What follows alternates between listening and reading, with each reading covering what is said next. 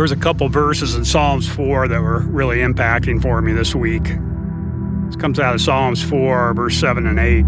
It says, You have put gladness in my heart, more than when the grain and new wine abound.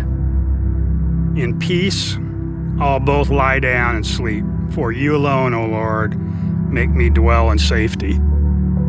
The thing about that verse is uh, kind of the words grain and new wine, and think how significant those were in the ancient world. I mean, in the ancient world, it was all about what you're going to be able to eat. Can you sustain yourself day to day? And if a drought would come or weather would wipe out a crop or something, you're in big trouble day to day. The two things that were consistent that could sustain through difficult droughts and hard times was grain and wine. Those are the two things that could last. They were critically essential in the ancient world, and that's what brings these words real power. Is what was really essential and long lasting. What would sustain them when life would really throw difficult curves at them? Grain and wine. It reminded me a little bit of this story I thought of as I was sitting after our family gathering at Thanksgiving and we were reminiscing a little bit. And it was several years ago that around this time frame I took my son Dylan to Germany to get a surgery for a sports injury he had. There was a surgeon over there that specialized in this particular injury and around Christmas time we flew over there and and uh, in an attempt to get him to be able to finish his senior year of basketball and set him up for potential college scholarships, that kind of thing. That's why we went. And uh, it was a pretty crazy time, full of stories. But in the days that followed that surgery, he wanted to go to uh, the Dachau prison camp, concentration camp. And I'm a history buff and wanted to do it as well. And it was kind of this surreal scene as we go through Dachau, and I'm actually pushing him in a wheelchair because he's two days after the surgery through that, and that itself was just kind of a crazy, surreal moment as we heard these stories and and looked through it. We saw the gas chambers, saw the furnaces outside the gas chambers where they people's jobs were just to take people out of the gas chambers and burn them. I mean, just ominous, incredible, horrific stories you just can't get your head around that could possibly be. And uh, one of the survivor stories we read about was a man who was asked, How in the world did you survive these horrific circumstances? How did you make it? And he said the one thing he had and the one thing he did is he woke up thankful every morning and went through his mind a list of things he was thankful to God for every day. And that's the one thing he said that kept bitterness and anger and hate at bay is in he retained a somehow a thankful heart and spirit toward God for giving him another day, for giving him another breath. Incredible. I don't know how that's possible in those circumstances. I don't even know how it's possible in my circumstances that I face now and then where it's such a struggle to be thankful. But it really struck me as profound and difference making.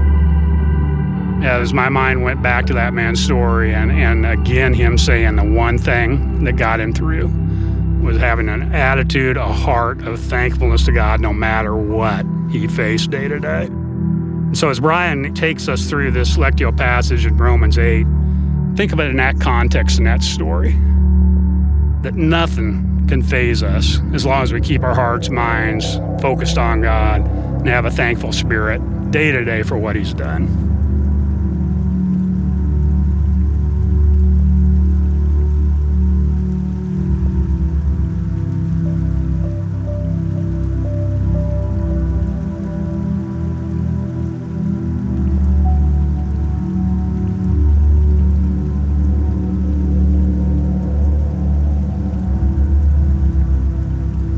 Okay, friends, settle in. Romans 8, starting in verse 38. Let's take this moment together and let these words sink in. None of this fazes us because Jesus loves us. I'm absolutely convinced that nothing, nothing living or dead, angelic or demonic, today or tomorrow, high or low, thinkable or unthinkable, absolutely nothing can get between us and God's love because of the way that Jesus, our Master, has embraced us.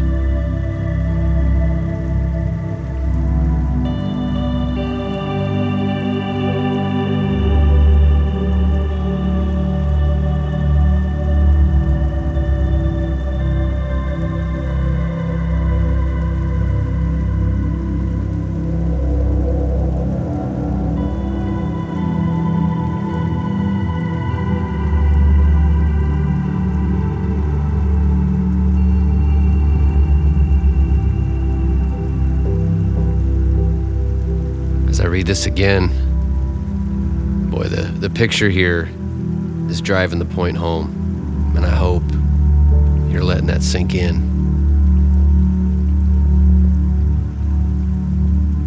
None of this fazes us because Jesus loves us.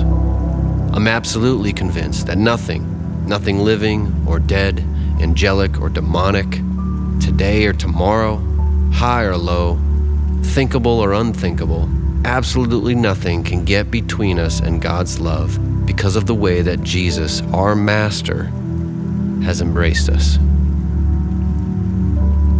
Friends, if there's a thought, a word, a phrase in there that God's giving you, speak it loud where you're at. Hold on to it.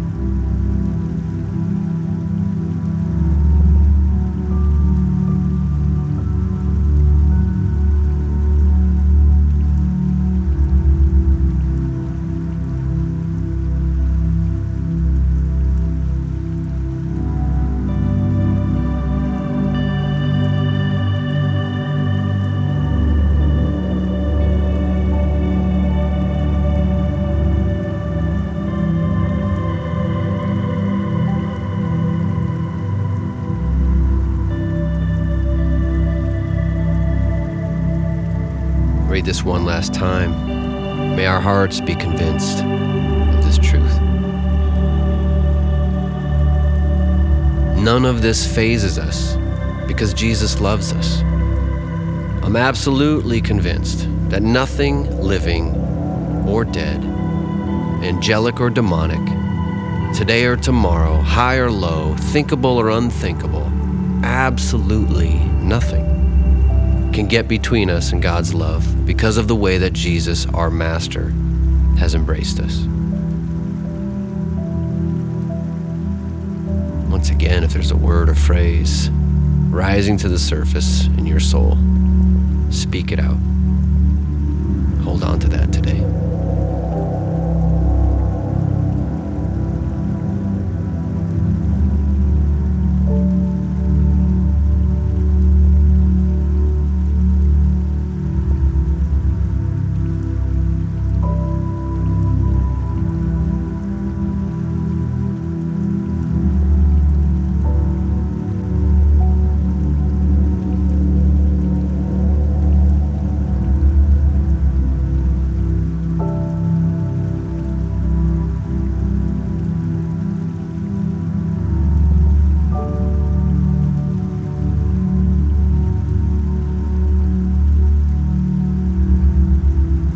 today. It's so good, huh?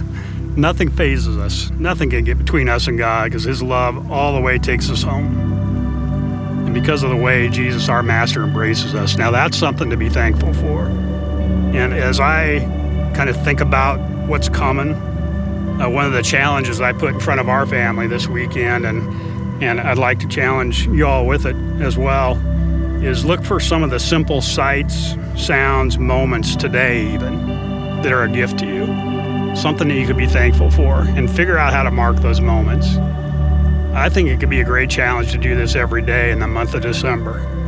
Maybe you grab a little journal, something that's dedicated specifically to this, and just start listening for the month. Some moments in the days ahead, some sights, some sounds, some experiences, some things that you could just be thankful for, and let's see what impact that could have a month from now. I was looking out my window this morning where I tend to have some quiet moments in the early morning, and uh, we have some wild daisies that have grown throughout the spring and summer at our house, and winter's upon us, but there's been multiple nights of freezing temperatures over the last month. Uh, but there's this one wild daisy that's still blooming. For me, like such a simple thing, here we are in December, and there's still a white, bright, wild daisy kind of outside my window. Like just remembering. Good reminder for me. I get a little depressed when winter and cold comes my way, and and I marked it down, wrote it down. I mean, I think some simple things, some profound things. Let's see what God does. Peace, friends.